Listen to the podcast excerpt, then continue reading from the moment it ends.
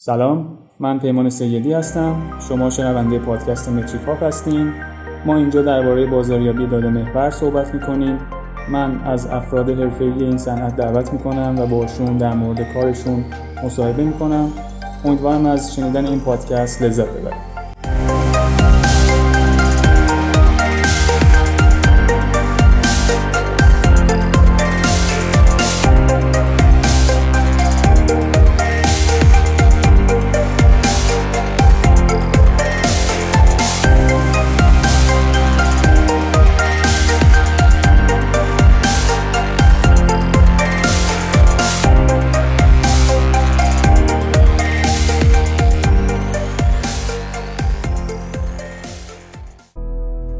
حسینی. خیلی خوش اومدی. متشکرم. مرسی که منو دعوت کردیم. همه چی خوبه؟ همه چی امروز هم. روز شلوغی بوده برات. دعوت دعوت کردیم و قبول کردی. بیای و تو این روز شلوغ بیا اینجا. چه خبر؟ سلامتی. بخشی از شلوغش به واسطه مهمون بودنم اینجا بود. چون آها. اولین جایی هست که من قبول کردم مهمان باشم و خودش هم اضطراب داشت هم شروع شغلش آره و همیشه میزبان بودی. حالا توی پادکست هم که قبلا تولید کردی یعنی یکی از قدیمی پادکست های marketing ی و منم به اندازه خودم استرس داشتم و ببینم چه جوری خواهد بود. امیدوارم که عالی پیش بره پس. آره. ببین صدای تو OK ه چون فاصله داری با میکروفون.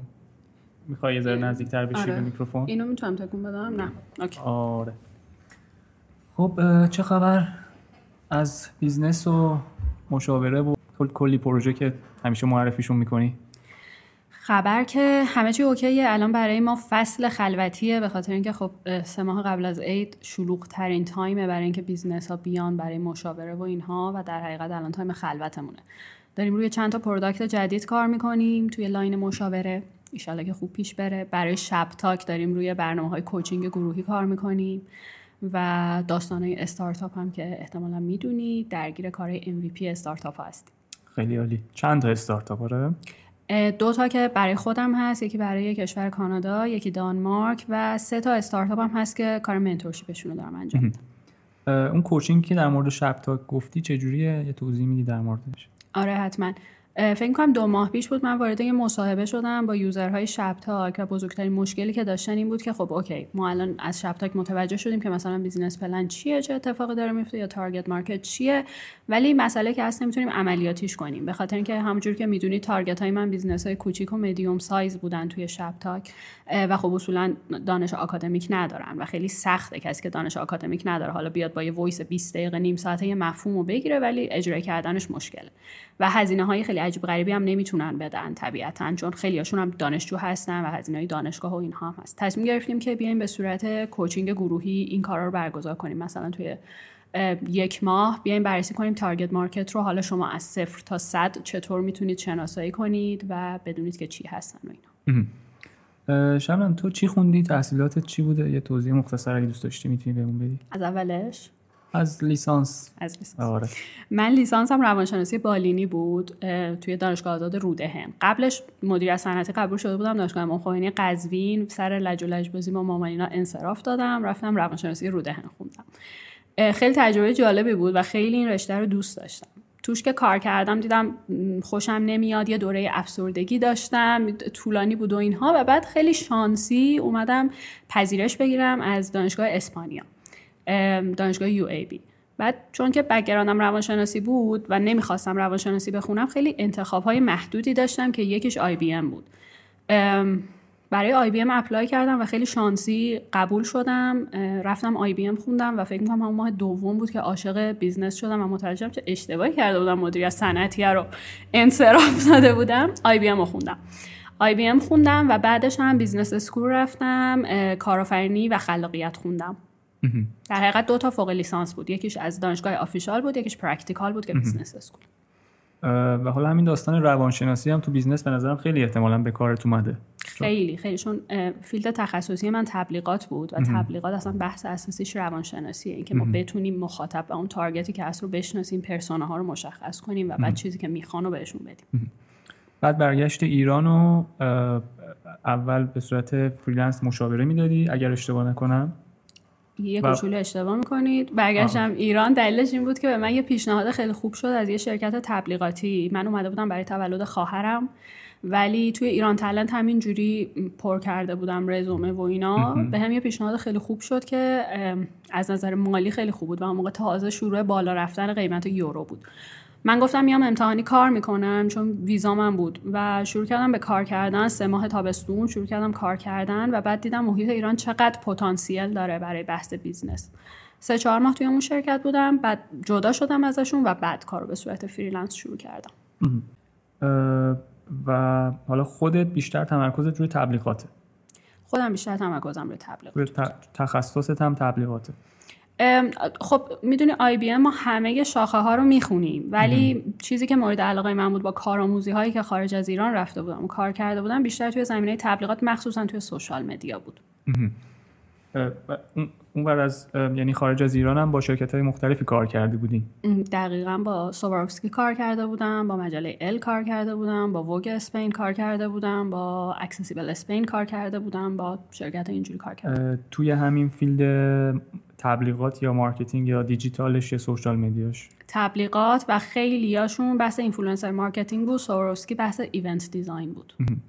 خب حالا که influencer marketing رو اسم بردی مهمترین تفاوت influencer marketing رو بین ایران و خارج از ایران چی می‌بینی؟ بزرگترین تفاوتش من فکر کنم دیسیپلینه. توی یعنی ایران توی ایران اصلا وجود نداره. اصلا بحث contract تعریف نشده است. بحث اینکه چجوری بهشون دسترسی داشته باشیم تعریف نشده است. بحث قیمت گذاری ها تعریف نشده است. بحث چگونگی تبلیغات استراتژی تبلیغات تمام اینها توی ایران تعریف نشده است. صرفا یک سری آدم هستن که یک سری مخاطب دارن و یک سری محصول رو همین جوری معرفی می‌کنن. ولی توی خارج از کشور خیلی متفاوته. به خاطر ایجنسی هایی که وجود داره مثلا اگر که بگیم یه کسی بخوام نام ببرم که هم بشناسن اگر نگین میرصالحی قراره که تبلیغاتی رو به عهده بگیره طبیعتا قبلش ایجنسی بهش استراتژی میده که این product رو تو چطور باید معرفی بکنی؟ به خاطر اینکه طبیعتا کسی مثل نگین میرصالحی که سواد تبلیغات نداره.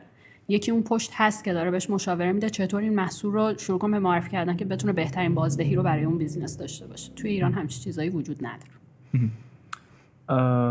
خب حالا بعد از اینکه مثلا فرض کن اینفلوئنسر انتخاب شد این تصمیمات گرفته میشه یا حتی قبل از اینکه اینفلوئنسر انتخاب بشه این رو در نظر می‌گیرن که اون آدم اصلا مناسب با استراتژی هست یا نه.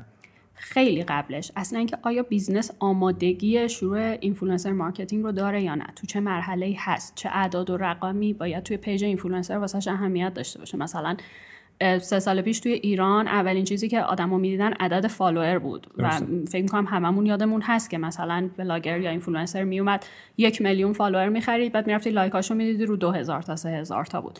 فکر می‌کنم من از اولین آدمایی بودم که شروع کردم راجع به engagement rate صحبت کردم که اصلا عددی که توی تبلیغات برای influencer marketing اهمیت داره اون rate تعاملشونه و اصلا اهمیت نداره چقدر follower دارن. شما ممکنه با یه micro influencer بری تبلیغات بدی ده هزار تا follower داره 5000 تا like می‌خوره خیلی niche باشه برای تو و خیلی خوب بتونه جواب بده. ولی قبل از اونی که اصلا page شما business شما محصول شما مناسب influencer marketing هست که اصلا آمادگیشو داره content مورد نیاز رو داره چون اینفلوئنسر وظیفه فروش نداره. اینفلوئنسر وظیفش این آدما رو بیاره تا دم در page تون. این که شما اونها رو بتونید تبدیل به مشتری کنید دیگه چیزهایی هست که قبل از شروع باید تدابیرش رو میاندیشیدید. خب به جز engagement rate KPI دیگه هست که بخواید در نظر بگیری موقع همچین کمپینایی که run می‌کنی آره دو تا عددی که خیلی مهمه توی بحث influencer marketing عدد reach و عدد impression شونه که خیلی مهمه. مثلا business ی که توی مرحله brand awareness هست طبیعتا عددی که براش خیلی اهمیت داره عدد reach ه ولی توی مرحله customer engagement impression خیلی اهمیتش میره بالاتر. چیزهای دیگه هم هست مثل sticker tap ها مثل view های استوری اینجور اعداد هم هست ولی مهمترینش reach و impression خب حالا دنیای social کلا متفاوته دیگه با هر فضای دیگه KPI خاص خودش هم داره. مواردی که اسم بردی رو با توجه به هدف هر کمپانی متفاوت می‌بینی درسته؟ یعنی مثلا بسته به هدف هر کمپانی داره که کدوم یکی از اینا رو در اولویتش قرار بده. یعنی اینا رو موقعی که مثلا پروژه‌ای داره شروع میشه در نظر می‌گیرید حتما. دقیقا. اینکه می‌خوای شما محصول رو تازه وارد بازار کنی لازمه که آدم ها با محصول آشنا بشن. یک محصولیه که توی مرحله maturity بلوغش هست و لازم هست که فروشش بیشتر بشه. اصلا هدف کمپانی چی هست و آیا اون اینفلوئنسر می‌تونه شما رو به این هدف برسونه و آیا call to action هایی که داره طراحی میشه شما رو می‌تونه به اون هدف برسونه؟ خیلی دنیای بزرگیه که توی ایران شاید فقط بیشتر ایجنسی ها فقط یه نقطه شو دارن مد نظر قرار میدن. و حالا بعد از اینکه کمپین تموم شد این metric ا رو در نظر می‌گیرین اندازه گیری می‌کنین مقایسه می‌کنین و برای کمپین های بعدیتون تصمیم می‌گیرین که اصلا با این فرد دوباره campaign run بکنین یا اگر run کردین یه چه, optimization های انجام بدین روش؟ آره تقریبا این کارا رو انجام میدیم. در حقیقت این گزارش ها رو ما باید بدیم به سازمان. ولی چون مخاطبای ما باز هم میگم business های کوچیک و medium size هستن عملا اصلا پیش رو نمی‌گیرن که این هم یه مشکل یه bug بزرگ دیگه توی ایرانه که شما یک هزینه ای رو صرف می‌کنید و ارزشمندترین چیزی که برای شما اون تبلیغات می‌تونه بیاره اون data شه که دوباره مثلا بتونید ایراداتون رو برطرف کنید یک مشکل یک اشتباه رو دوباره تکرار نکنید و اینا. ولی هیچکس تا حالا از ما نخواسته که بگیریم. شاید دو تا کمپانی بزرگ بودن که باشون کار کردیم که این متریک کار بعدا از ما گرفتن. در حقیقت گزارش KPI رو. ولی برای خودمون نگه میداریم.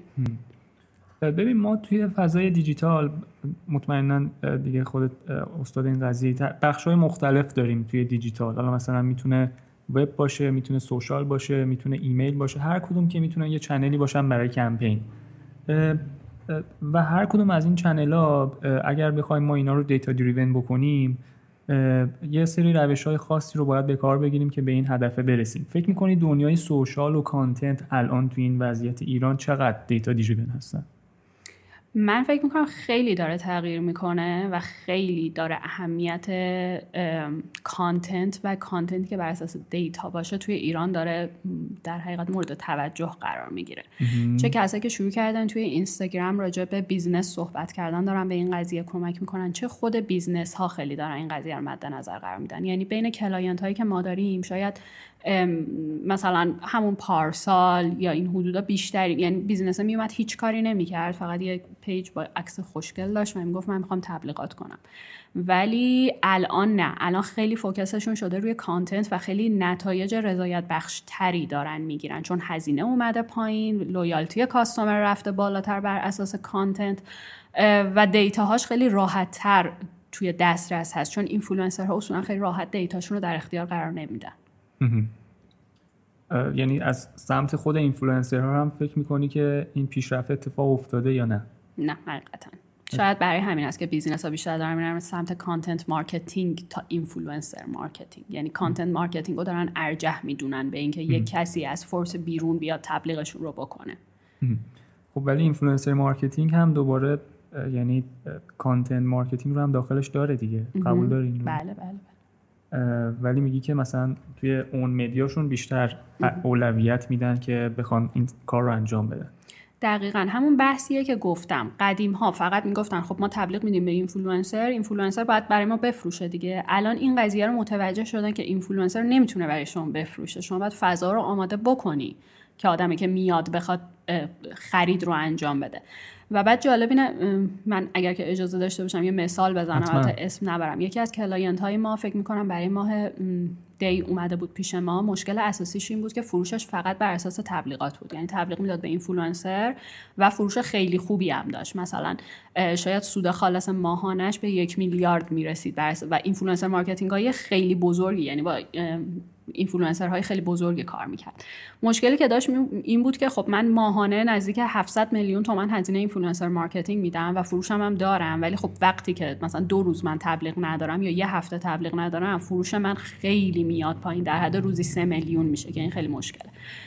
کاری که ما کردیم تمرکز روی content ش بود. یعنی اومدیم یک هویت ساختیم برای content ش و تبلیغاتش رو خیلی کم کردیم. یعنی دیگه برای شروع هر collection ش با دو تا اینفلوئنسر تبلیغات می‌کرد. الان فروش روزانش بدون, بدون هیچ تبلیغاتی الان حدود دو ماهه که هیچ تبلیغی نداده و متوسط فروش روزانش رسیده به مثلا بین 250 میلیون تا 300 میلیون که خب خیلی عدد خوبیه یعنی خودشون خیلی خوشحالن از این بابت. و business ها دارن کم کم این اهمیتش رو می‌فهمن. خب حالا ما تبلیغات میدیم. این سیل follower ی که میاد برای ما این آدم هایی که میان توی page ما رو چطور باید نگه داریم؟ اون بحث content marketing یه که باید توی page خودشون داشته باشن. بعد ارتباط content marketing با branding رو چی می‌دونی؟ اون هم خیلی اهمیت داره. بحث content توی social media بحث تعامل دیگه. یعنی از این شکل گرفت که ما بتونیم با مخاطب یک ارتباط دو جانبه داشته باشیم که مخاطب loyal تر باشه. بحث storytelling من فکر می‌کنم خیلی تاثیر داشت روی branding اینکه آدم ها با آدم هایی که پشت business ها هستن آشنا بشن با vision business ها آشنا بشن. و این اصلی ترین چیزی بود که می‌تونه یک مخاطب رو یا یک مشتری رو یک مشتری loyal بکنه که بیاد برگرده بمونه توی page تعامل کنه ایده بده و خودش رو بخشی از business بدونه. و اگه بخوایم واقع گرا باشیم برند همینه دیگه. اینکه توی ذهن مخاطب به یک ویژگی خاص شهره بشه و اون مخاطب بهش loyal باشه. بعد research رو برای مثلا استراتژی go to market انجام میدین یا مثلا برای کسی که الان توی market یه مشکلی برخورده می‌خواین اونو حلش کنین یا یا اصلا تو چه state ی research انجام میدین براشون؟ اگر که بخوام به صورت bullet point بگم بحث اساسی research ی که ما انجام میدیم یکیش توی بحث market research یکیش توی بحث target market و نوشتن stability این سه تا در حقیقت اصل کار research ی است که ما انجام میدیم. یعنی؟ و می‌تونه هم برای business ی باشه که تازه می‌خواد وارد market بشه هم برای business ی می‌تونه باشه که تازه می‌خواد یک محصول رو وارد market کنه یا می‌خواد تازه بیاد مثلا سه سال داره کار می‌کنه ولی target market رو شناسایی نکرده. یعنی target market رو شناسایی می‌کنید و بعدا هم توی کمپین هایی که برگزار می‌کنین این target market رو reach می‌کنین و توی market research تون از چه روش هایی اگر بخوای اسم ببری استفاده می‌کنین خیلی سوال خوبی بود. نمی‌دونم می‌دونید یا نه. ما توی ایران ابزار خیلی کم داریم. خیلی خیلی کم. فکر می‌کنم به تازگی شنیدم یه پلتفرمی اومده به اسم سوکان آره. که تازه به بچه ها مثلا گفتن برید روش کار کنید و قبل از اون پلتفرمی که خیلی data ی معتبر می‌تونست بده وجود نداشت توی ایران ما خیلی به شکل سنتی کار می‌کنیم. یعنی شروع شاید مثلا اگر که به شکل آکادمیک بخوایم بریم market research ما از Google Trend شروع میشه keyword ها شروع میشه. توی ایران فرهنگ استفاده از گوگل برای business کوچیک و medium size نیست. بنابراین باید زاویه دید عوض بشه. شاید به جایی که ما بریم trend گوگل رو search کنیم میایم هشتگ های trend رو search می‌کنیم. به خاطر اینکه آدما توی اینستاگرام خیلی راحت تر search می‌کنن. ولی کاملا به شکل سنتی توی ایران انجامش میدیم چون ابزار نداریم. آره. و حالا بیشتر market research تون به نظر میاد که focus ش روی فضای دیجیتاله. یعنی مثلا اگر محصول جدیدی بخواد که تولید بشه اینجور نیست که مثلا بخواید وارد field بشید از آدما random یه سری سوالا بپرسید data جمع کنید. این کار رو هم انجام میدیم. بیشتر توی مرحله شناسایی target market انجام میدیم که وارد این depth interview میشیم و مصاحبه های عمیق آره. شکل می‌گیره و CPI تقسیم بندی میشه. من جزو بررسی market نمیبینمش جزو بررسی target market میبینمش. یعنی توی market بیشتر تمرکزمون روی آنالیز PESTEL و کلا سایز بازار و اینجور چیزاست. ولی وقتی وارد target market میشیم وارد این depth interview هم میشیم. یعنی سایز market رو هم برای client اتون اندازه می‌گیریم بله. طبیعتا درصد خطا داره. چون باز میگم نداریم توی ایران. اگه داشتیم من خیلی خوش اگه کسی داره به من خبر بده لطفا چون ما خیلی لازم داریم.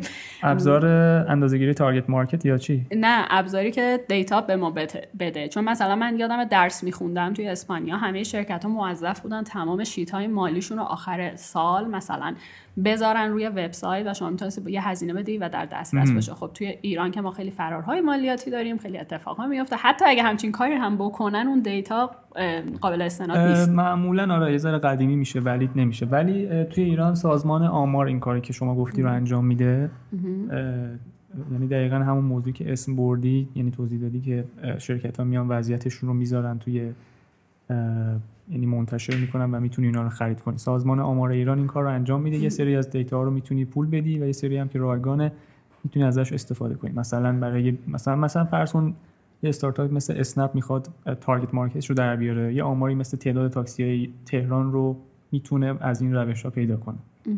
یعنی با تخمین از این روش ها پیدا کنه. و حالا بعد از اینکه target market رو حساب کردین به چه نتیجه می‌رسین؟ یعنی مثلا مرحله بعدیتون اینه که استراتژی go to market business رو تعیین کنین یا چیکار می‌کنید برای business هم استراتژی go to market تعیین میشه اینکه خب اگه اول کار هستی اصلا حالا چطور؟ این, این موضوع رو خیلی خلاصه از نقطه صفر تا یه نقطه ای که انجام می‌دید براشون توضیح بدی آره ولی ببین هدف خیلی متفاوته. مثلا اگر که ما target market رو بررسی کنیم برای یک business ی که already داره کار می‌کنه مرحله بعدیش اینه که اصلا استراتژی content ش رو چجوری بچینه. یعنی خیلی وقتا مشکلات مشکلات و راه حل point solution ن ولی اگر که بخوایم از صفر بگیم idea validation میشه. اصولا آدما بین دو تا سه تا idea شک دارن که به هم نزدیک هم هستن. market research انجام میشه نیاز بازار سنجیده میشه. اصلا این نیاز اولین باره که داره وارد میشه یا نه؟ داریم یه سری feature ها روی چیزهایی که موجود هست میدیم. آیا این feature ها در حقیقت نیاز مخاطب هست یا ما خودمون فکر می‌کنیم؟ که اکثر موقع فکر می‌کنیم نیاز ولی در حقیقت نیاز نیست. solution هایی که الان براش هست چی هست؟ مثلا من می‌خوام یه سرویس جدید مشاوره بدم. فکر می‌کنم این سرویس جدید مشاوره مثلا data محور باشه خوبه. ولی آیا اصلا customer همچین چیزی رو نیاز داره؟ یا الان که همچین چیزی نیست داره این solution رو از کجا دریافت می‌کنه؟ یه market research کلی که بشه بعد می‌تونیم بگیم که آیا این ایده شما ارزش سرمایه گذاری زمان انرژی و مالی رو داره یا نداره و آیا خود شما از پسش برمیای یا نه. بعد از این مرحله میریم سراغ شناسایی target market وارد بحث این depth interview میشیم مصاحبه های عمیق انجام میشه metric ها اندازه گیری میشه چه چیزی دیگه عمیقا چه چیزی نیاز هست و این چیزی که نیاز هست رو چطور باید عرضه بکنیم. اونها سنجیده میشه بعد میریم سراغ مدیریت محصول طراحی محصول و بعد go to market الان که خب okay ما وارد market شدیم. مثلا برای مرحله awareness مون پنج ماه زمان تعیین می‌کنیم. حالا چطور content رو بذاریم چه اتفاقایی بیفته promotion ها بشه صورت باشه با کیا همکاری بکنیم بعد فرض کنید که مثلا برای awareness تون با یه client ی deal کردین توی همچین کمپینی روی channel های دیجیتال focus می‌کنین یا غیر دیجیتال یا هر دو؟ بستگی به business داره. مثلا من با business های B2B کار نمی کنم تخصصم business های B2C هست و یک موضوع دیگه که هست این هستش که انگیزه من برای کار کردن جذابیت اون business است. یعنی خیلی این مدلی نیست راه که هر business ی بیاد رو ما قبول بکنیم. باید برای خودمون یک چیز جدید تازه و چالشی باشه که قبولش بکنیم. بحث دیجیتال خب نقطه قوت ماست. بیشتر تمرکز می‌کنیم روی business هایی که در نهایت solution شون به دیجیتال مربوط بشه. okay. حالا وسط صحبت از سکان اسم بردی سکان در واقع کاری که انجام میده segmentation ه و از یه روشی به اسم RFM استفاده می‌کنه. حالا یکی از مهمونهای قبلی منم هیرمن بود که مستقیما دخیل بود در این پروژه.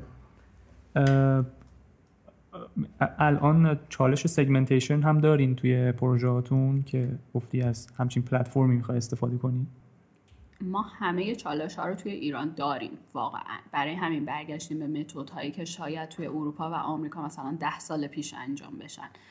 و خب این موضوع که ابزار درست نداریم یا نداشتیم یا هر چیزی باعث می‌شد که پروسه خیلی زمان بر باشه و درصد خطا خیلی بیشتر باشه. برای همین میگم اگر که سوکان بتونه قسمتی از این ماجرا رو حل کنه خب خیلی می‌تونه به ما کمک آره. بکنه توی چه, چه stage ی به این می‌رسید که persona های business رو مشخص بکنید؟ منظورتون از توی چه stage ی چیه؟ یعنی بعد از اینکه target market شناسایی شد تصمیم می‌گیرید که persona رو مشخص کنین یا مثلا موقعی که می‌خواین تبلیغ کنین این کار رو انجام میدین؟ یا اصلا این کار رو انجام میدین یا نمیدین؟ persona ها مشخص میشه ولی توی مثلا نوشتن business plan چندین مرتبه این اتفاق میفته باز هم فکر کنم توی room ی توی Clubhouse بود من داشتم می‌گفتم. چیزی که ما آکادمیک یاد می‌گیریم مثلا بررسی رقبا ممکنه که قبل از target market باشه ولی خود شخص من بررسی target market و persona رو در سه بخش انجام میدم. یک بار بعد از market research یک بار بعد از بررسی رقبا و یک بار بعد از persona یعنی سه بار متفاوت این persona ها تعریف میشه. و بعد از اون طرف وقتی محصول می‌خواد وارد بازار بشه طبیعتا برای تبلیغات ممکنه این persona یک مقداری تغییر کنه. خیلی وقتا جای customer و consumer عوض میشه و این persona می‌تونه جابجا بشه. مثلا خیلی بخوام ساده مثال بزنم مثلا ممکنه شما یه محصولی رو بخواید عرضه کنید مناسب سن بالای 60 سال. consumer ش کسایی باشن که بالای 60 سالن. ولی توی اینستاگرام می‌تونید اون رو به در حقیقت customer هایی که حالا نوه ها و بچه های این آدم هستن بفروشید. بنابراین جای persona ها خیلی متغیر هست که چه موقع چه جوری بخوایم تعریفشون بکنیم. یک بار توی خود business plan از اول business تعریف میشه. یک بار ممکنه قبل از تبلیغات یا قبل از هر کمپین تغییر کنه و مجددا تعریف بشه. و فکر می‌کنی که تعیین کردن تعداد persona یه عدد مشخصی داره که بخوای بگی که هر business ی حتما باید مثلا x تعداد persona برای خودش تعریف کنه یا این عدد عدد تعریف شده نیست؟ نه به نظر من تعریف شده نیست واقعا. مخصوصا برای business های کوچیک و medium size اصلا نمی‌تونیم همچین چیزی بگیم. اکثرا با دو تا persona مسئله حل میشه و میره. مگر اینکه هلدینگ یا کمپانی بزرگی باشه که قضیه متفاوت باشه. okay یه موضوع در مورد influencer marketing انجام میدین و فکر می‌کنم برای خیلی ممکن بوده قبلا چالش باشه. برای من به شخص یه زمانی چالش بود و اونم اینه که می‌خوام نظر تو رو بپرسم. از نظر تو تبلیغات توی اینستاگرام با micro influencer بهتره یا macro influencer؟ خیلی بستگی به هدف و stage ی داره که business توش هست. یعنی بعدش هم یه بحث خیلی مهمه دیگه بحث عرضه و تقاضاست. اینکه آیا شما می‌تونی اگر با یک اینفلوئنسر بالای 200 هزار تا وارد تبلیغات بشی اون بحث عرضه رو انجام بدی یا نه؟ این یک بحثشه که یعنی خیلی از business ها توی همین مرحله مشکل دارن. یعنی فکر می‌کنی اگر با یه اینفلوئنسری با اون scale وارد همکاری بشی ممکنه تقاضای زیادی بیاد سمت اگه target target یعنی targeting رو درست انجام داده باشی طبیعتا این اتفاق میفته. ولی به هر حال توی مرحله awareness ما میریم یعنی لزوما لزوما که نه. پیش میاد که بریم سراغ اینفلوئنسر هایی که بالای 200 هزار تا follower دارن. تعداد زیادی هستن بخاطر اینکه هدفمون awareness هدفمون شناخته. لزوما focus مون روی فروش نیست. و برعکس زمانی که می‌خوایم بفروشیم میریم سراغ niche market ها اینفلوئنسر هایی که حتی ممکنه فقط 10000 تا follower داشته باشن 20000 تا follower داشته باشن. ولی به خیلی المان های مختلفی بستگی داره. خود محصول چیه قیمتش چیه زمانبندی بازار چیه عرضه و تقاضا به چه شکل انبارگردانی به چه شکل خیلی مسائل هستن که توش دخیل هستن. خب می‌تونی مثلا یه مثال بزنی بگی که مثلا تو این stage نیازمند این هستی که با این مدل اینفلوئنسر کار کنی و توی stage دیگه یه مدل اینفلوئنسر دیگه الان از نظر stage business گفتم. یعنی می‌خوای بیشتر بریم داخلش. خب مثلا توی مرحله awareness من مثالش رو زدم که هدفمون صرفا شناخته و کاری به فروش نداریم. یا مثلا وقتی promotion می‌خوایم بذاریم باز اینجور موقع اینفلوئنسر با scale بالا رو پیشنهاد میدی. دقیقا دقیقا. اگر که بتونن تقاضا رو کاور بکنن. و خب زمانی که خب هدفت مثلا awareness نیست engage کردن user ه میریم سراغ niche market ها اینفلوئنسر هایی که loyalty مخاطب بهشون خیلی بیشتره و توی تعدادهای کم دارن کار می‌کنن. ببین ما حالا صحبت کردیم در مورد اینکه توی social media چند تا KPI داریم و چجوری می‌تونیم اندازه بگیریم این موفقیت رو. به صورت general تو توی content که گفتی تخصصت هست مثلا توی content نوشتن توی فضای بلاگ هم کار می‌کنین توی ایران تا حالا کار نکردیم ولی تجربهش رو دارم. داریم. فکر می‌کنی که توی همچین فضایی موفقیت یه content چجوری سنجیده میشه؟ بخوام عدد بگم یا کلی بخوام بگم سنجیده میشه؟ چون خیلی وقتا عددا و تعاریف دست و پا گیرن. ولی اینکه چجوری ما می‌تونیم بسنجیم که یه content ی که گذاشتیم درست داره به ما نتیجه میده یا نه من فکر کنم بحث اصلیش روی طراحی call to action انتهای اون content ی است که داریم تولید می‌کنیم. یعنی خود اون content خود اون call to action ها انقدر باید specific روی یک نیاز باشه که به ما ابزار سنجیدن رو بده. آیا تونستیم توی اون موضوع خاص با این call to action مخاطب رو بیاریم یا نه؟ و بعد خیلی lead generation های مختلف هست. حالا از کد تخفیف هست و معرفی به دوستان هست. خیلی چیزهای متفاوت هست. ولی اصلش من فکر می‌کنم به هوش استراتژیک خود اون کسیه که اون پشت حضور داره و call to action ی که داره طراحی می‌کنه. ولی باز هم به جرات می‌تونم بگم خیلی business های کمی هستن که این سنجش رو انجام میدن. و توی پلتفرم های مختلف چجوری این رو اندازه می‌گیری؟ اصلا فکر می‌کنی که نوع content که توی پلتفرم های مختلف می‌تونه منتشر بشه چه فرقایی با هم دارن؟ مثلا خیلی متفاوت صحبت کردیم قبلا اینستاگرام لینکدین توییتر یا پلتفرم های ویدیو محور مثل یوتیوب. خب خیلی اصلا نحوه ارائه content خیلی متفاوته. اولا user هایی که وجود دارن توی هر کدوم از این social media ها با هدفهای مختلفی هستن. مثلا user های لینکدین با هدف سرگرمی وارد لینکدین نشدن. اصولا user های حرفه‌ای هستن و شاید لینکدین برای business های B2B خیلی مناسب باشه. اینستاگرام user هاش برای سرگرمی هستن. یعنی حتی اگه شما business ی هستید که می‌خواین content تولید کنید اون touch سرگرمیه باید توی content تون باشه. اون touch storytelling ه این که بتونید مخاطب رو با خودتون همراه کنید توی اینستاگرام باید باشه. توی توییتر قضیه کاملا متفاوته. توییتر فضای harsh تری داره. مثلا یکی از business هایی که خیلی خوب داره توی توییتر کار می‌کنه فکر کنم الوکاندومه که واقعا عالی داره کار می‌کنه. حالا خیلی ها ممکنه محتواش رو دوست نداشته باشن ولی به هر حال مناسب توییتر داره کار می‌کنه. بحث رنگ بحثی که خیلی خوب داره توی توییتر کار می‌کنه. کوتاه و خیلی هارش دارن پیام رو به مخاطب میرسونن. خیلی متفاوته با اینستاگرام. اینستاگرام شما فرصت استوری تلینگت خیلی بازه. تو روز شما می‌تونید 50 تا استوری بذاری که تمام استوری ها رشته استوریه و می‌تونید دست مخاطب رو بگیری توی جرنی با خودت همراه ولی توییتر این فضا رو به شما نمیده. یا لینکدین این اجازه رو به شما نمیده. یوتیوب باز متفاوت تره برای مخاطب ایرانی. یوتیوب مثلا من یوتیوب رو خیلی توی بحث business هایی که داخل ایران هستن برای business هایی که آموزش محور هستن توصیه می‌کنم. واسه اینکه شما باید بتونی مخاطب رو مجاب بکنی آقا فیلتر شکن تو روشن بکن.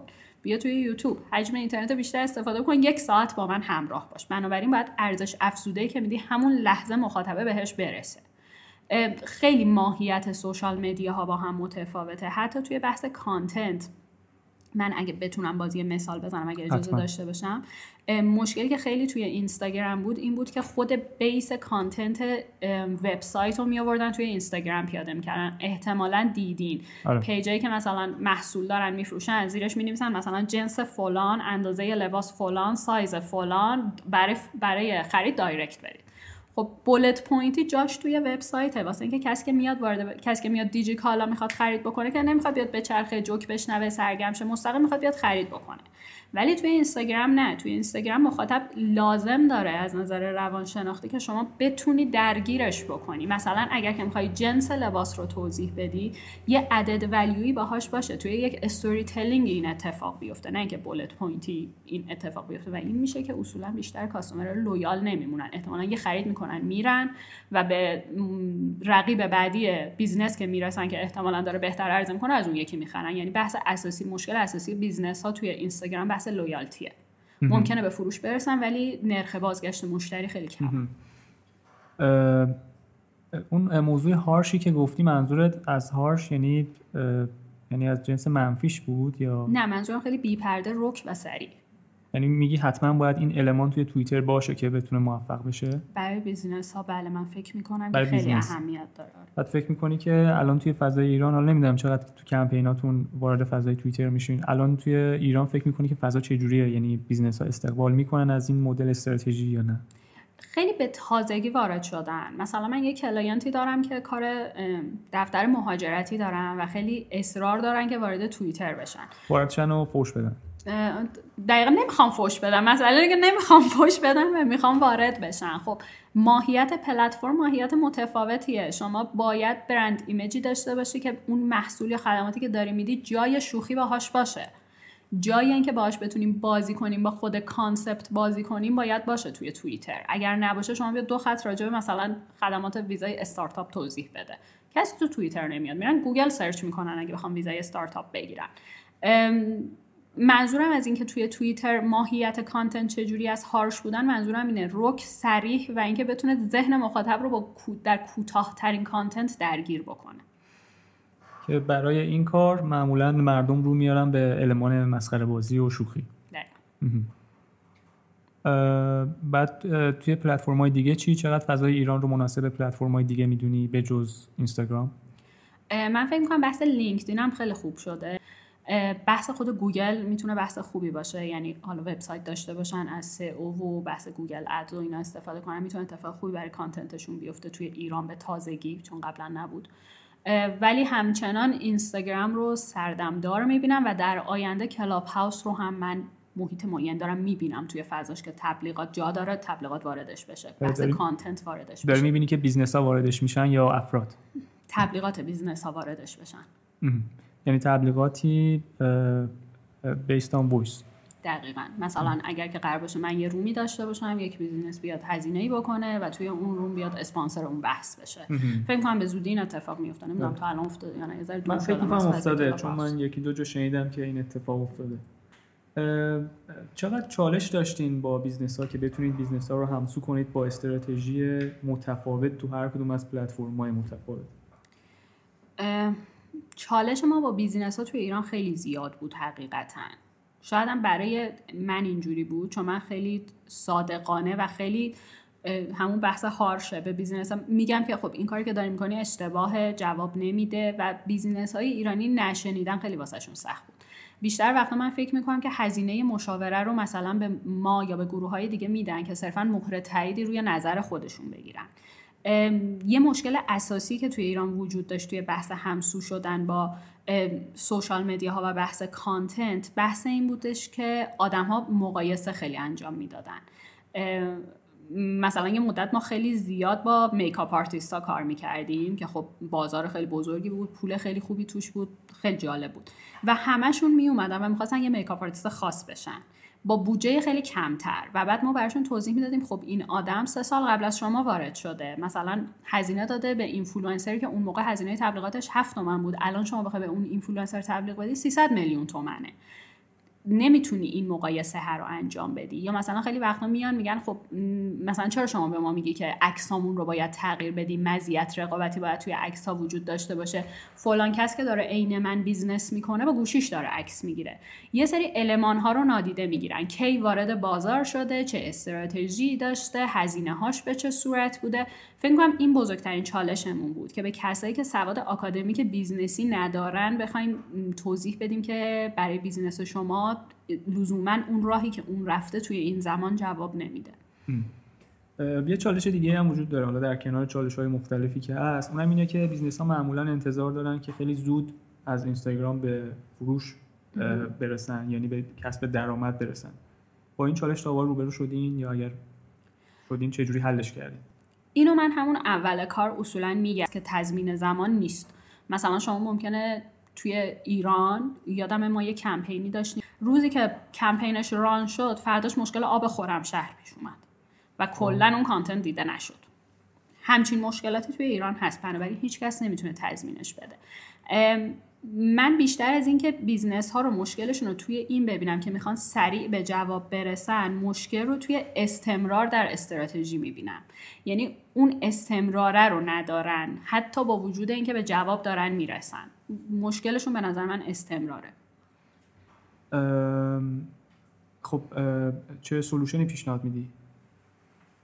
استمرار. حقیقتا نتونستم من کلمه استمرار رو پیشنهاد میدی. آره کلمه است... این که آشنا بشن دیگه وقتی داره یک چیزی براتون جواب میده بهش فرصت بدین در حقیقت. یعنی طول می‌کشه. حتی توی بحث آکادمیک هم که من وارد میشم و آموزش میدم اصولا توی بحث brand awareness توی کشورهای دیگه ممکنه دو تا پنج سال طول بکشه و یک business به سوددهی نرسه. همین که یر به یر شده داره برد می‌کنه.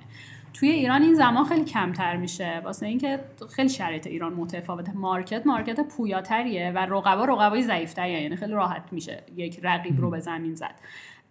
ولی با این حال حتی وقتی بهشون میگم 6 ماه شما باید از جیب هزینه بکنی. 6 ماه شما باید یر به یر بشی. این قضیه یه ذره براشون ترسناک و حالا اون موضوع اون مثالی که اسم بردی گفتی که ما می‌خواستیم کمپین run کنیم. فردای کمپین مشکل آب خرمشهر به وجود اومد. فرض کنیم که متغیرهای مزاحم رو شما بتونی کنترل کنی. یعنی هیچ اتفاقی نیفته. توی همچین شرایطی هم باز تضمین زمانی نمی‌دید نه؟ برای business. می‌خوام نظر خودتو بپرسم که فکر می‌کنی که این رویکرد کلا درسته که یه business همین مثلا فردای روزی که وارد اینستاگرام میشه انتظار داره که مثلا همین دو هفته بعد سه هفته بعد شروع کنه به فروختن و پول دروردن این اتفاق می‌تونه بیفته ولی تضمینی من به عنوان مشاور روش نمیدم به خیلی المان ها بستگی داره. مهمترین المانی که شاید توی ایران نادیده گرفته میشه زمانه. شما چه زمانی داری ورود می‌کنی به market؟ ذهن ها چقدر آماده اون محصول یا خدمات هست؟ این چیزیه که business ها اصولا نمیسنجنش. زمان رو در مقایسه با رقبا داری می‌بینی یا در مقایسه با وضعیت کشور؟ همش. همش یعنی شما یک PESTEL رو کامل در نظر بگیر در کنار آنالیز رقبا. یعنی فکر می‌کنی کسی که اولین نفره یه مزیت رقابتی داره؟ قطعا قطعا مزیت رقابتی داره. من می‌تونم بگم page خود من هم بر همین اساس رشد کرد. من اولین نفر بودم که اومدم راجع به بحث influencer marketing صحبت کردم و این اولین نفره خیلی کمک کرد به رشد من. یا مثلا وقتی که من business ها رو تحلیل می‌کردم اون زمان کسی نبود که این کار رو بکنه و این اولین بودن خودش باعث اون رشد شد. الان چند نفرن که انجام میدن؟ الان زیادن. خیلیشون دیگه من نمی‌دونم الان خیلی زیاد شدن. خب داشتی می‌گفتی ببخشید. یادم رفت چی داشتم؟ داشتی می‌گفتی که آها داشتم می‌گفتم اولین نفره قطعا اولین نفره خیلی می‌تونه تأثیر گذار باشه. اینکه چه رویکردی رو انتخاب کنیم خیلی می‌تونه تأثیر گذار باشه. خیلی چیزها رو خب ما توی در حقیقت توی پلتفرم نمی‌تونیم بگیم مثلا من نمی‌تونم بگم یکی از استراتژی هایی که شما برای ورود به بازار می‌تونید انتخاب کنید بحث نقد رقیبه.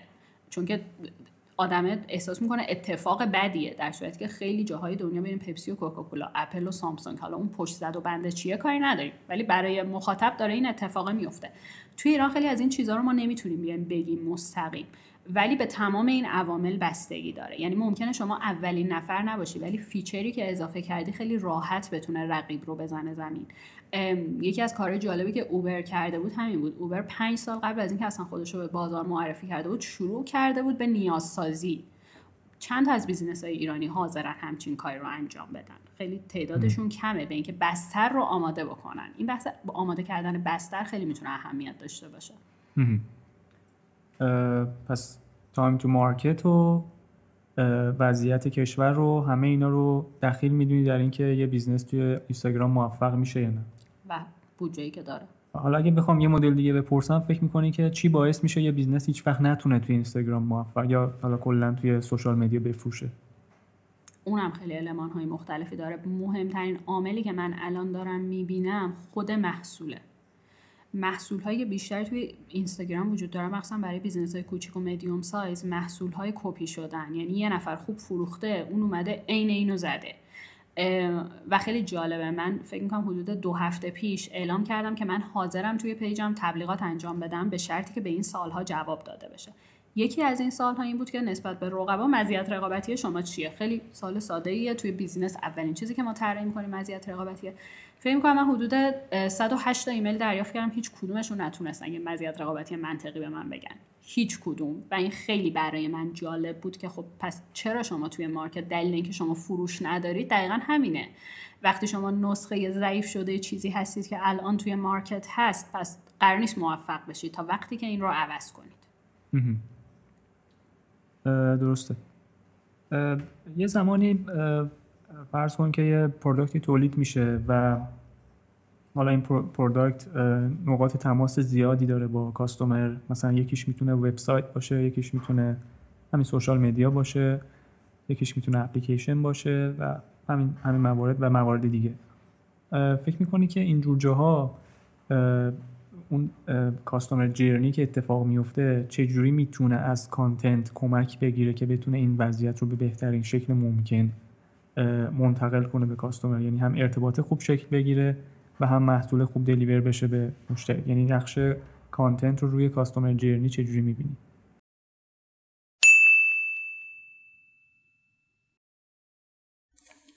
بچه سلام. ممنون از اینکه تا اینجا به پادکست گوش دادین. امیدوارم که تا اینجا از پادکست لذت برده باشین. اگر از پادکست خوشتون اومده لطفا با بقیه به اشتراک بذارین و تو توییتر یا تو اینستاگرام منشن کنید پیج رو با همین اسم متریک آب و بنویسید که کدوم قسمت از پادکست براتون جذاب یا جالب بوده و این حمایت شما به ما انگیزه بیشتر میده. مرسی.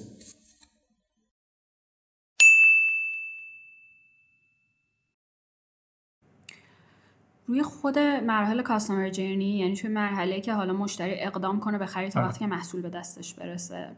من فکر می‌کنم بحث customer journey هم بحثی از storytelling برنده. یعنی خود بحث customer journey خیلی بحث پررنگیه روی فروش. مخصوصا توی ایران. ما یه مبحثی داریم توی ایران به اسم لاکچری هممون شنیدیم. متاسفانه خیلی زیاد. و لاکچری آره هر کی میاد میگه من محصولم محصول لوکسه. و بعد وقتی میریم توی تعریف لوکس تنها چیزی که از لوکس بودن متوجه شدن قیمت بالاه در صورتی که اصل خود concept لوکس توی customer journey ه. شما چه حسی رو داری به مخاطب میفروشی؟ حالا این برای محصول pop culture می‌تونه به شکل متفاوت باشه می‌تونه gamification های بیشتری داشته باشه اتفاقهای بهتری بیفته. توی بحث لوکس یه کلا یه concept متفاوته که شما بتونی به مخاطبت حس superior بودن رو بدی. توی وقتی که شما داری میگی کالای من لوکسه بحث اینه بتونی بهش حس superior بودن رو بفروشی دیگه. ولی خود customer journey از اول تا انتها خودش بحثی از storytelling برنده که خیلی جای محکمی می‌تونه توی content داشته باشه. مثلا اگه ما برگردیم به social media ی برند Dove نگاه کنیم می‌بینیم که چقدر این customer journey ه توش پررنگ داره به صورت content خودش رو داره نمایش میده. اینکه چقدر داره مشتری ها رو از مرحله که تصمیم به خرید می‌گیرن تا خرید رو انجام دادن تا بعد از اینکه می‌خوان برگردن از همشون داره content تولید می‌کنه. فیلم بگیرید اینو بفرستید اون کارو بکنید چه مرحله راضی بودین که feedback بدین و همه اینا رو داره در ملأ عام انجام میده یعنی داره برای همه انجام میده. من جدا نمیبینمش. یعنی وقتی یه برند تصمیم می‌گیره storytelling رو داشته باشه از نقطه صفر تا نقطه آخر در حقیقت customer journey هم توی همون storytelling جا می‌گیره. و فکر می‌کنی که منتقل کردن این experience توی همه channel ها باید اتفاق بیفته؟ یا مثلا اگر یه business ی بودجهش رو نداشت فقط می‌تونه روی یه channel focus بکنه. روی یک channel به نظرم focus بکنه. بهتر از اینه که توی چندین channel ولی به شکل ضعیف انجامش بده. من همچین ترجیح میدم. ولی اگر که داریم مبحث storytelling رو انجام میدیم خب طبیعتا اگر که برندی می‌دونه نقطه قوتش روی تولید content حالا content به هر شکلی تصویر نوشته voice به هر شکلی طبیعتا بره سراغ پلتفرمی که اون نقطه قوتش رو می‌تونه به نمایش بذاره. یه موضوعی که هست توی پلتفرم های social media ایرانی ایرانی که نه یعنی اونایی که توی ایران دارن کار می‌کنن و اونایی که فیلترن از جمله فیسبوک که یه مزیت خوبی که می‌تونن برای business ها داشته باشن مزیت lead generation ه که اصلا خودشون یه feature ی دارن کمپین رو تو که run می‌کنی با اون هدف run می‌کنی. فکر می‌کنی جای همچین پلتفرمایی تو ایران خالی هست یا یا مثلا همین کار رو یه سری پلتفرم های دیگه دارن انجام میدن. یا اصلا بهش بر نخوردید. به قضیه لید جنریشن بهش بر نخوردیم به خاطر اینکه ببین لید جنریشن توی خارج از کشور نیازه وجود داره که بعد میاد طراحی میشه دیگه. اصلا مفهوم لید جنریشن رو توضیح دادن برای صاحب یک کسب و کار خودش کار سختیه. یعنی اون صاحب کسب و کار فروش می‌خواد. اینکه هدف چی باشه خیلی اهمیت نداره. من فکر می‌کنم خود نیازه وجود نداره که واسش حالا ابزاری تهیه بشه. بله برای ما که کارمون این هست جای همچین ابزاری طبیعتا خالی هست. ولی بحث همون نیاز است. آیا client این نیازه رو داره؟ و من بعید می‌دونم توی market ایران. شاید generation جدید مدیرها همچین نیازهایی داشته باشه و نقش content رو روی branding چقدر می‌بینی؟ خیلی پررنگ خیلی زیاد. اصلا توی مرحله branding به نظر من پر اهمیت ترین مرحله که ما focus کنیم روی content. توی مرحله branding اتفاقی که میفته این هستش که ما یک سری ویژگی هایی که داریم رو به مخاطب بشناسونیم و کاری کنیم مخاطب اون ویژگی ها رو در خاطرش نگه داره که بعد دوباره برگرده به سمت ما. خب قدیم ها اصولا celebrity marketing بود بحث تبلیغات تلویزیونی بود تبلیغات رادیویی بود. یک بار انجام می‌شد می‌رفت. الان ما این ابزار رو داریم که هر روز بیایم با content update شده این بازیه رو با مخاطب انجام بدیم. و من فکر کنم توی مراحل رشد business توی مرحله branding نقش content از همش پررنگ تره پس با این حساب تو توی تیمتون توی skill ایی که داریم بیشتر روی content متمرکزی؟ روی content خیلی focus یم ولی کلا تیمی که من دارم استراتژیست هستن. یعنی حالا خود content رو ما لزوما تهیه نمی کنیم مثلا من با خیلی از مجموعه هایی که کار کان تهیه یا content رو دارن انجام میدن دارم فعالیت می‌کنم. اگر client ی نیاز داشته باشه به اونها وصلش می‌کنم. ولی کاری که خود ما داریم انجام میدیم بحث استراتژی content ه تقویم محتوایی بدیم هر کدوم با چه هدفی چه موقعی به چه شکل انجام بشه promotion شما کجای این content جا بگیره. این مسائل هستش که ما انجام میدیم. بیشتر در حقیقت strategist هستیم. کار اجرایی کمتر انجام میدیم. یعنی توی همین content calendar ی که اسم بردی نکات مهمی است که بخوای اسم ببری که باید حتما رعایت بشه؟ ببین content calendar ی که ما داریم خود من طراحیش کردم و template ش رو منظورته. آره آره به خاطر اینکه خب اگر که من بخوام به client بگم برو مثلا از Pinterest یا template content calendar داشته باش میره یه فرمت نقطه‌ای واسه من میاره همین. ولی موضوعی که هست این بود که من بتونم به مخاطبم بفهمونم که هر یه دونه کانتنتی که شما می‌ذاری باید یک هدف پشتش باشه. اگه قرار یک عکس از محصولت بذاری تو اون عکس داری چه مزیتی رو نشون میدی و از مخاطب می‌خوای نسبت به اون مزیت چه اکتی رو انجام بده. پس اصلی ترین المانی که وجود داره هدف کانتنته. بعد حالا این هدف رو به شکل تصویر چه سناریویی واسش داریم؟ حالا این سناریو که میگم ممکن ویدیو نباشه ممکن عکس باشه. مثلا شخصیت پردازی مثلا ما می‌خوایم این مایک رو بفروشیم این برای چه شخصیتی مناسبه؟ مثلا ممکنه یه آقایی مثل شما با لباس مشکی با هدفون روی گوشش نشسته آب معدنی پیششه پس داریم میدیم که برای یه آدم حرفه‌ای که کارش این هست. و داره خیلی اهمیت میده. به کاره داریم این محصول رو به شکل تصویر ارائه میدیم. و بعد توی کپشن قراره چه چیزهایی رو اضافه بکنیم که به اون هدفه برسیم.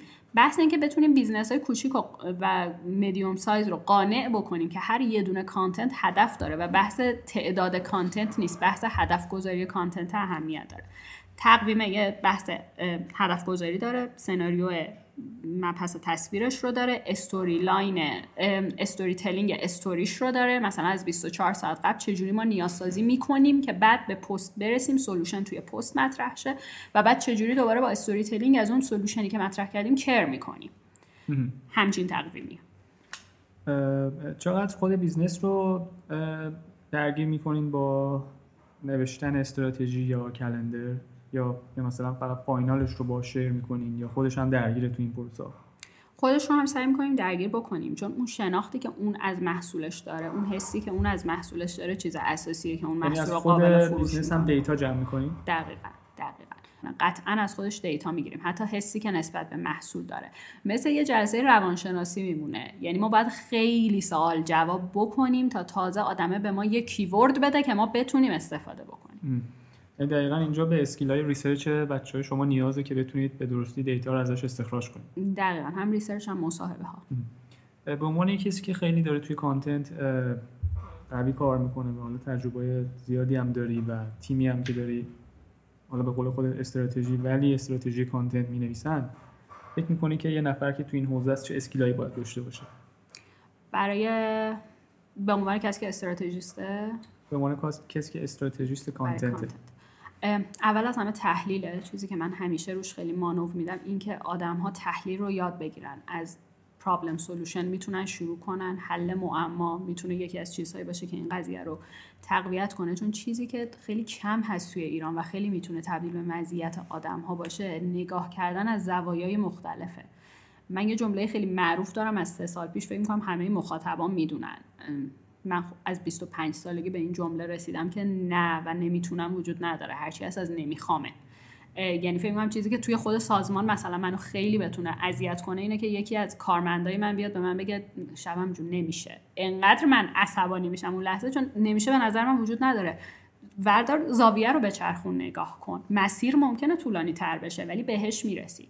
پس یکی از skill هایی که واقعا باید یاد بگیرن بحث problem solving هست. اینکه بتونن یاد بگیرن معماها رو حل کنن زاویه دیدهای مختلف داشته باشن. یه بازی هست که من خودم هر روز صبح انجام میدم و فکر کنم خیلی بهم کمک کنه بازی ایرانی هم هست. کلماتیک کلماتیک.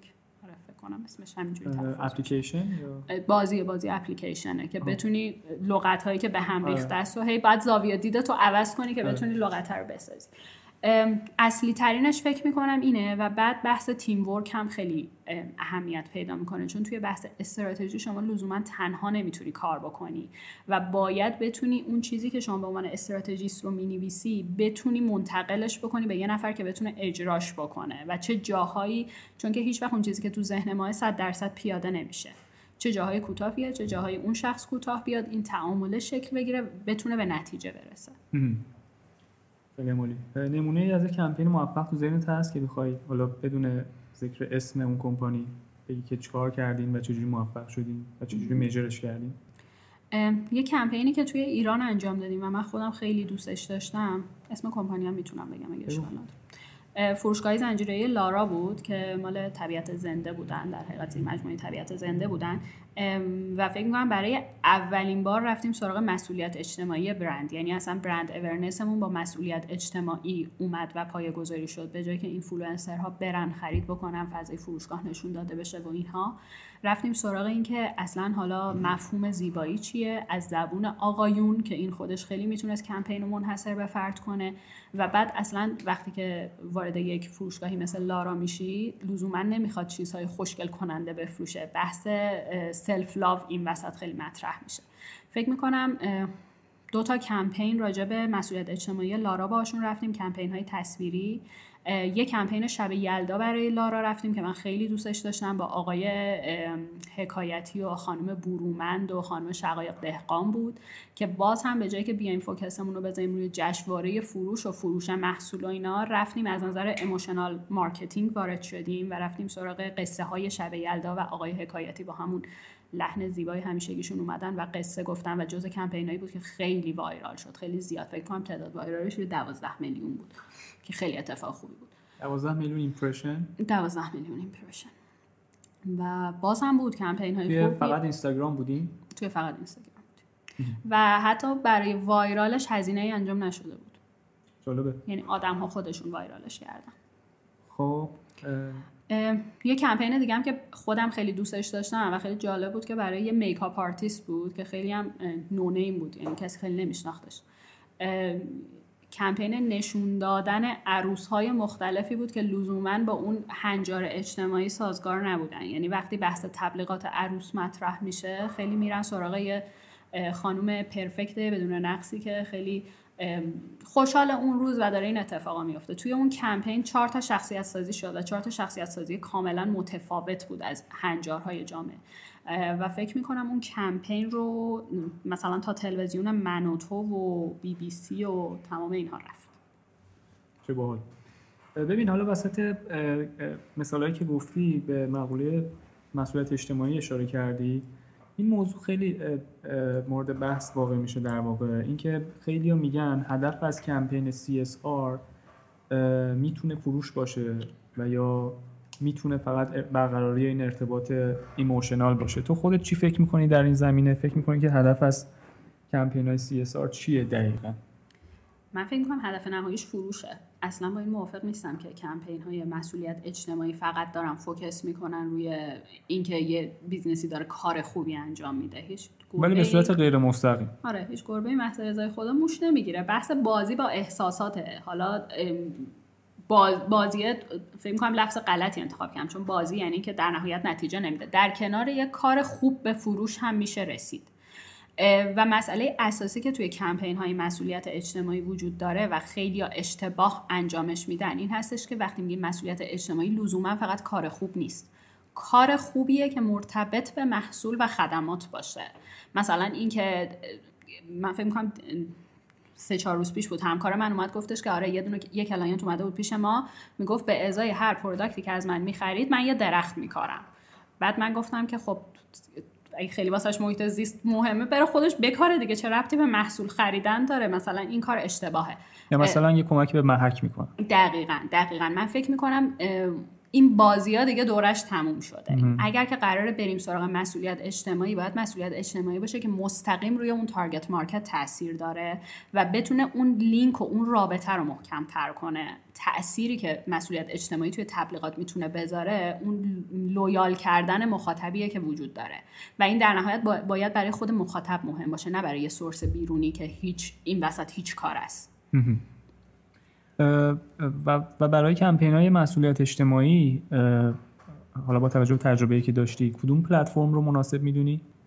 همچنان توی ایران من فکر می‌کنم اینستاگرام از همه بهتره. به خاطر اینکه مردم خیلی آماده اون emotional attachment هستن با برندها. لینکدین رو حقیقتش بهش فکر نکردم. چه تفاوتی می‌بینی بین user های لینکدین و اینستاگرام؟ یعنی فکر می‌کنی از نظر مثلا تحصیلات تفاوت دارن؟ یا هر چیز دیگه من مثال گفتم تحصیلات. طبیعتا فکر می‌کنم متفاوتن. حالا از اینکه کدوم بهتره کدوم بهتر نیست کاری نداریم. ولی هدف این دوتا پلتفرم کاملا دوتا هدف کاملا بی ربط از همن. ولی خیلی از مشاغل هم هستن که مشاغلن حرفه هستن ولی جاشون توی لینکدین ممکنه نباشه. یا هنوز یاد نگرفتن مثلا توی لینکدین پروفایل حرفه ای داشته باشن مثل makeup artist ها مثلا برای همین همچنان فکر می‌کنم دارن درسته؟ پتانسیلشو دارن و با یه ذره خلاقیت می‌تونن خیلی خوب عمل کنن. حتی گرافیست ها طراحای گرافیک هم من فکر می‌کنم هنوز خیلی خوب وارد لینکدین نشدن و لینکدین خیلی جوونه توی ایران یعنی خیلی تازه داره شناخته میشه توی ایران. من فضاشو خیلی دوست دارم. ولی فضای اینستاگرام توی ایران خیلی کم ریسک تره. من لینکدین رو خیلی برای business های B2B موثر می‌بینم که اونها هم خیلی مسئولیت اجتماعی لازم نیست انجام بدن. یعنی خیلی بر پایه مزیت رقابتی به فروش می‌رسن. خیلی لازم ندارن به مسئولیت اجتماعی بپردازن. برای کمپین های اینستاگرامی که برگزار می‌کنین گفتی که بیشتر مخاطبای یعنی بیشتر business های B2B رو target قرار می‌دید درسته؟ B2C. برای با... اینستاگرامی. برای اینستاگرام. ولی اگر بخواید تو لینکدین کار کنید بیشتر B2B target تونه؟ فقط B2B target مه. آها. یعنی من کلا معتقدم که لینکدین جای B2C نیست. کسی برای خرید لباس نمیاد تو لینکدین. کسی برای خرید مثلا لوازم آرایش نمیاد تو لینکدین ولی تو اینستاگرام میچرخن. یعنی شما یه content ی بذارید که catchy باشه خیلی راحت می‌تونید لباستون رو بفروشید یا لوازم آرایش بفروشید یا نمی‌دونم هر چیزی که هست. بعد چه مدل content ی رو کلا مناسب می‌بینی برای تولید. حالا درسته ما انواع مختلف پلتفرم رو داریم انواع مختلف content ها رو داریم text عکس ویدیو یا نمی‌دونم motion هر چیز دیگه ای فکر می‌کنی که کدوم مدل type content الان تو این دوره خیلی خوب جواب میده؟ برمیگرده به همون هدفی که گفتم. توی تقویم محتوایی که ما داریم هر یه دونه پستی که ما داریم می‌ذاریم یک فرصت برای فروشه و هر کدوم هدف مختلفی دارن. مثلا یک content من ممکنه هدفش awareness محصول باشه نه awareness برند target market هم مخاطب باشه نه customer و حالا پیامی که می‌خوام برسونم مثلا ویژگی خاص این محصولیه که دارم. مثلا تو business خودم میگم. مثلا point solution با قیمت کمتر. خب وقتی به این هدف می‌رسم حالا جا داره فکر کنم با کدوم یکی از انواع content بهتر می‌تونم این هدف رو منتقل کنم. می‌تونه voice باشه می‌تونه ویدیو باشه می‌تونه عکس باشه. اینجوری نیست. بیشترین سوالی هم که من می‌گیرم اینه که همه میگن که ویدیو بهتر از عکس و مثلا audio آره. در صورت که نه واقعا اینجوری نیست. اینو منم شنیدم. هدف رو مثلا میگن بر اساس data ویدیو مثلا یه درصدی بهتر از عکس conversion داره برای business حالا من نمی‌دونم ولی با توجه به تجربه که تو داشتی میگی که بستگی به هدف داره. آخه موضوع اینه که شما عدده رو می‌خوای یا تاثیرگذاری رو می‌خوای؟ ویدیو ممکنه به شما عدد بده ولی لزوما حتی باعث نمیشه اسم برند شما تو خاطر کسی بمونه. موضوع اینه که کدوم یکی از اینا اون هدف رو بهتر می‌تونه منتقل کنه به مخاطب. شاید یه عکس خیلی بهتر یعنی عددش شاید کمتر باشه ولی فروشش می‌تونه خیلی بالاتر باشه. آره. و, و با تجربه تجربه که داشتی کدوم یکی برای market ایران برای business اولویت بوده تا به الان؟ تا به الان business ها بیشتر دوست دارن با ویدیو کار کنن بودجهشون نمی‌رسه با عکس کار می‌کنن. و در نتیجه نمیفروشن. در نتیجه نمیفروشن. میفروشن کم میفروشن. کم میفروشن. خیلی جالبه. خیلی وقتا business ها میان میگن که مثلا ما از این کار خیلی نتیجه خوبی گرفتیم. بعد از, من از مثلا یه،, یه کاری مثلا یه مدل کمپین یه مدل عکسی که گذاشت. بعد من میگم که خب از کجا می‌دونی که این خیلی نتیجه خوبیه؟ مثلا تخمین زده بودی که حد اکثر این نتیجه می‌تونه چقدر باشه؟ الان 80 درصدش رو fulfill کردی که میگی خیلی نتیجه خوبیه. و میگن نه مثلا از ماه پیش 12 تا مشتری بیشتر انجام بیشتر گرفت موضوع اساسی data دقیقا چون data جمع نمی‌کنن هر کاری که می‌کنن دو تا مشتری اضافه بشه فکر می‌کنن که خیلی نتیجه خوبی گرفتن. در صورتی که لزوما شما اگه کمپین influencer marketing 80 درصد می‌تونی جواب بگیری ولی چون دیتا جمع نکردی 20 درصد جوابم بگیری فکر می‌کنی نتیجه خوبی گرفتی و به اون 80 درصد پتانسیل اصلا ذهنت فکر نمی‌کنه. ببین یه چالش دیگه ای هم که وجود داره اینه که و می‌دونم که جواب دادن به این سوالم یه ذره شاید سخت باشه. برای من که به شخص سخته.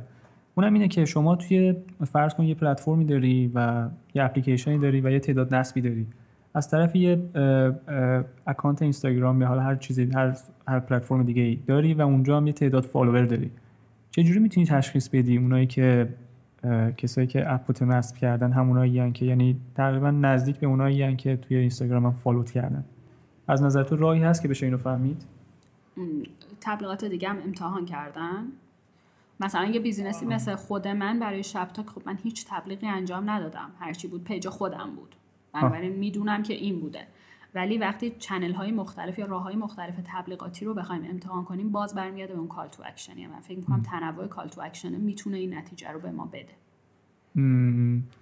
یعنی از این طریق می‌تونی بفهمی که کسایی که follow ت کردن همون کسایی که تو محصول تو رو می‌خرن؟ شما می‌تونی یه محتوا بذاری با یه call to action ی که direct داره یه سوالی رو می‌پرسه که حالا به اون یعنی منظورت که research بکنی. دقیقا. همه چی همیشه برمیگرده به research من خیلی روی research پافشاری می‌کنم. و جوابم می‌گیری از طرف کمپانی یا نه؟ از طرف کمپانی این, این خیلی مسئله مهمیه اینکه من با کمپانی بزرگ خیلی کار نمی‌کنم. شاید در مجموع چهار تا کمپانی بوده توی ایران که من باشون کار کردم. بقیه همه business های کوچیکن. و business های کوچیک اصلا هم چیزی رو درک نمی‌کنن که اهمیت داره. تمام اینا document میشه برای خود ما. و بعد مجموعه خود ما ازش جواب می‌گیره. مثلا اینفلوئنسر هایی که الان ما باشون کار می‌کنیم شاید محدود بشن به 12 13 نفر از بین کل اینفلوئنسر هایی که وجود دارن چون از data شون اطمینان پیدا کردیم. ولی business کوچیک و medium size اصلا همچین چیزی از ما نمی‌خواد. تا وقتی داره نتیجه می‌گیره خوشحاله گزارش نمی‌خواد. خیلی عالی. من تقریبا هر سوالی که لازم بود رو پرسیدم. چه خبر از شبتاک؟ شبتاک به کجا داره میره؟ شبتاک شبتاک فکر می‌کنم سه ماه پادکست جدید براش نداشتیم بخاطر شبتاک رو خودت فقط تولید می‌کنی یا تیم دارین یا چجوریه تیم داریم ولی host ش فعلا فقط منم. خیلی خوشحال میشم اگه host های دیگه ای هم داشته باشیم دقیقا podcaster های دیگه که بتونن توی شاخه های business به ما کمک کنن. شبتاک وقتی launch شد یک بخشی داشت به اسم شب گپ که قرار بود یه همچین چیزی صورت بگیره ولی با تمرکز روی موضوعاتی که توی شب تاک بودن. داریم روی بحث شب گپ کار می‌کنیم با چند تا صاحب های business های کوچیکی که توی اینستاگرام به نظر خود من موفق بودن قراره که میزبانشون باشیم صحبت بکنیم. بحث coaching گروهی داره توش مطرح میشه. حدود سه چهار ماه فعالیت نداشته و فکر می‌کنم تازه از هفته دیگه دوباره season دو و فصل جدید پادکستش بیاد. و بعد app داری دیگه برای شب تاک. چی شد که تصمیم گرفتی app بزنی براش؟ یعنی چی شد که از این پادگیرهای قبلی نخواستی استفاده کنی؟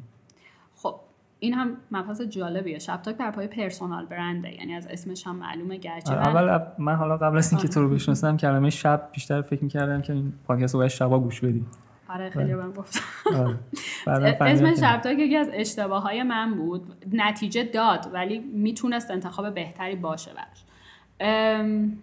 چی بود چرا app زدی برای شب تاک شبتاک بر پایه personal brand بود و personal brand ی که من داشتم همیشه این عنوان یعنی به اون ویژگی شهره شده بود که حالا اولین نفر یا خلاق توی market هستش.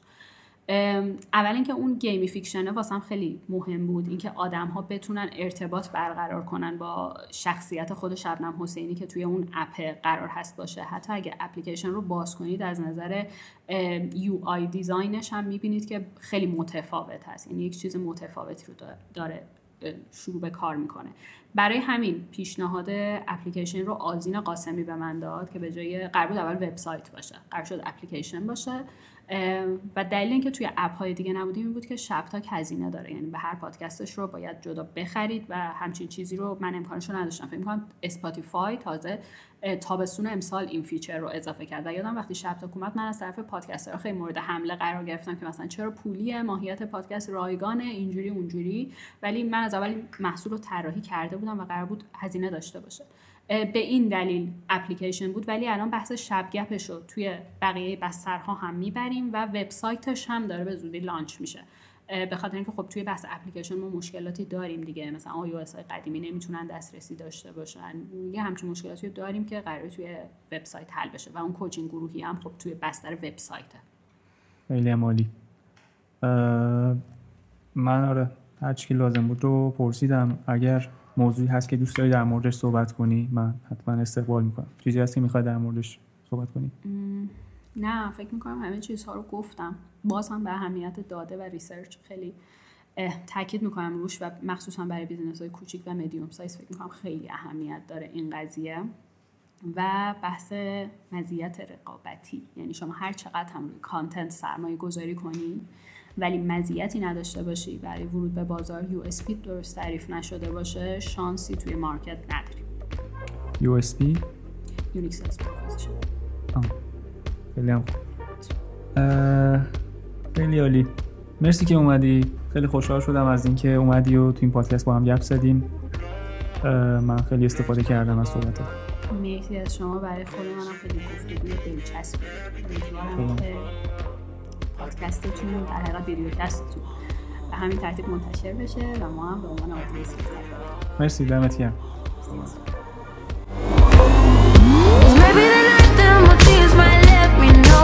All the. All the stars are blue. Maybe the night.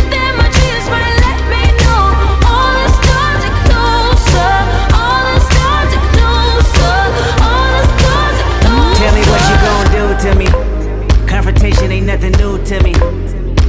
You could bring a bullet, bring a sword, bring a morgue, but you can't bring the truth to me. Fuck you and all your expectations. I don't even want your congratulations. I recognize your false confidence and calculated promises all in your conversation. I hate people that feel entitled. Look at me crazy cause I ain't invite you. Oh, you important, you the moral to the story. You endorsing, motherfucker, I don't even like you. Corrupt a man's heart with a gift. That's how you find out who you dealing with. A smart percentage you I'm building with. I want the credit if I'm losing or I'm winning. On my mama, that's the realest shit. Let's talk about love.